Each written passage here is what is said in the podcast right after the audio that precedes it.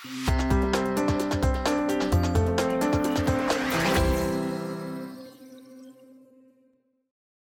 we all know by now, the S E C issued their highly anticipated climate-related rule proposals, and these proposed rules are extensive, over five hundred pages in length in the adopting release. They're highly complex, and they're already generating significant debate. And at a high level, the rules would require, you know, they would expand the, both the breadth and the specificity of climate-related disclosures for both U S public companies as well as for foreign private issuers. And in many instances, the rules call for information regardless of its materiality, which is a significant departure from the S E C's traditional materiality-based framework of disclosure. And this really represents a move towards a more prescriptive climate-related disclosure regime. It's important to note here that the disclosures will be mandated in an S E C's periodic reports or registration statement. Contrast that with today, where companies disclose a lot of this information in their sustainability or E S G reports. So that obviously has significant implications for disclosure controls and procedures and improving the quality of the information that's currently presented. So while these disclosures really are based in part on the recommendations of the T C F D, and as we know, the T C F D framework has been widely adopted by companies globally, there are some significant departures here that require more information than what companies currently disclose voluntarily under T C F D. So there's a lot here to be thinking about, and certainly significant issue implications for public companies. From a implementation perspective, assuming the rules are adopted as proposed, I think the S E C is shooting for the end of the year, which would mean they would go into effect in respect to fiscal twenty twenty-three, which would be reported on in twenty twenty-four. So we're going to talk today, you know, what companies can and should be doing to prepare for this, because it's obviously going to be a heavy lift in, in many respects, depending upon where a company is in their reporting maturity on E S G matters. So with that, let me turn it over to Jay to get his perspective. Thanks, Kathy. It's nice to be with you. Let me start with a, what I'll say are a couple of disclaimers and personal views. So you have my perspective in order to assess my comments. Uh, first is that assessing climate risks, that's physical risks, regulatory risks, policy risks, consumer preference risks, transition risks, and of course, technology risks and opportunities, is a key consideration for management and therefore investors, particularly in sectors that have significant emissions or rely on customers or suppliers that have significant emissions.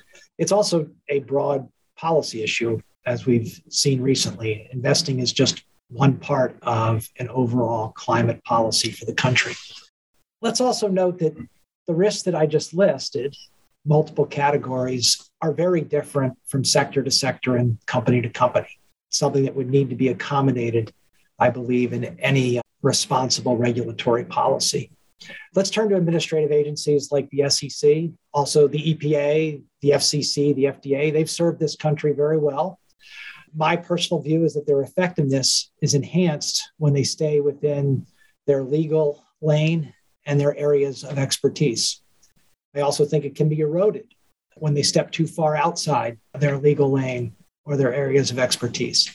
Those issues may, in fact, end up front and center here, given the scope and breadth of the S E C's proposals. So let's turn to the proposals from a broad perspective. One constructive, insightful, or way to look at this that facilitates analysis is it's really a separate disclosure regime that is modeled on and stapled to the S E C's traditional disclosure regime around financial performance, operation, and prospects.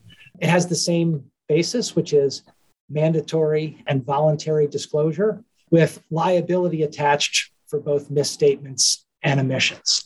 Note that it also adopts and expands on, and we'll get into this, an, an existing framework, uh, the T C F D framework.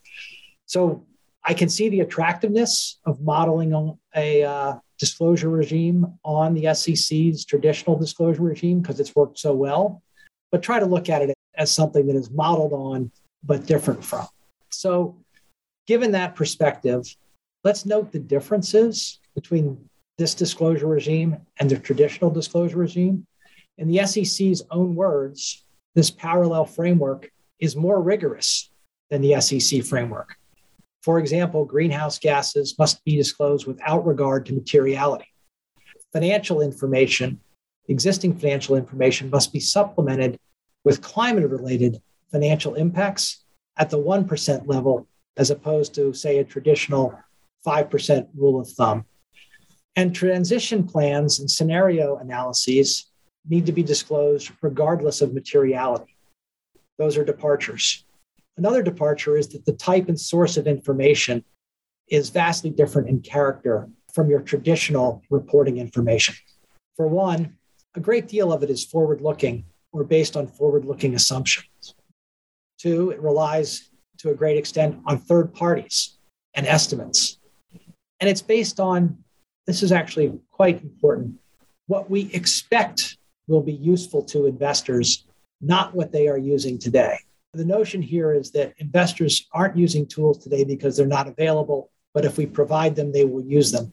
That's a bit of a different way of going about disclosure than it's gone about in the past, where you look at what investors are using and then you codify that.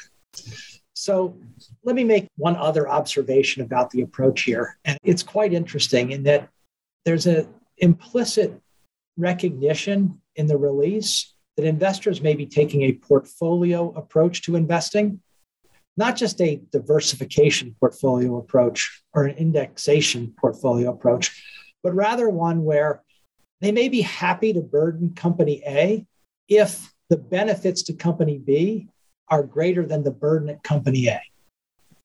That is something that is, I would say, inconsistent with our view of the paradigmatic shareholder, where you assume that the shareholder who shows up at your meeting, who votes on your policies, may have a different view on what's in the best interest of the company, but it's the best interest of the company that they're worrying about, not the best interests of another company. I think that may be an issue that we have to grapple with going forward. Let me make a few final notes here, going back to my point about administrative agencies and this being modeled on the T C F D. I would note that in the E U and the U K, this was legislative action, not administrative action. I would also note that in the E U and the U K, a disclosure-based regime is different from a disclosure-based regime modeled on S E C liability. It's apples and oranges from a liability perspective. Therefore, it's apples and oranges from an overall perspective. Last thing I'll say is that as a piece of advice here, don't be aspirational.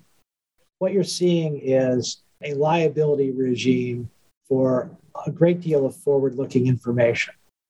That is not the time to be aspirational in your disclosures. And I think that you should think about it from that perspective. Thank you for listening to S N C Critical Insights. For more information about our practice, please visit us on the web at w w w dot solcrom dot com.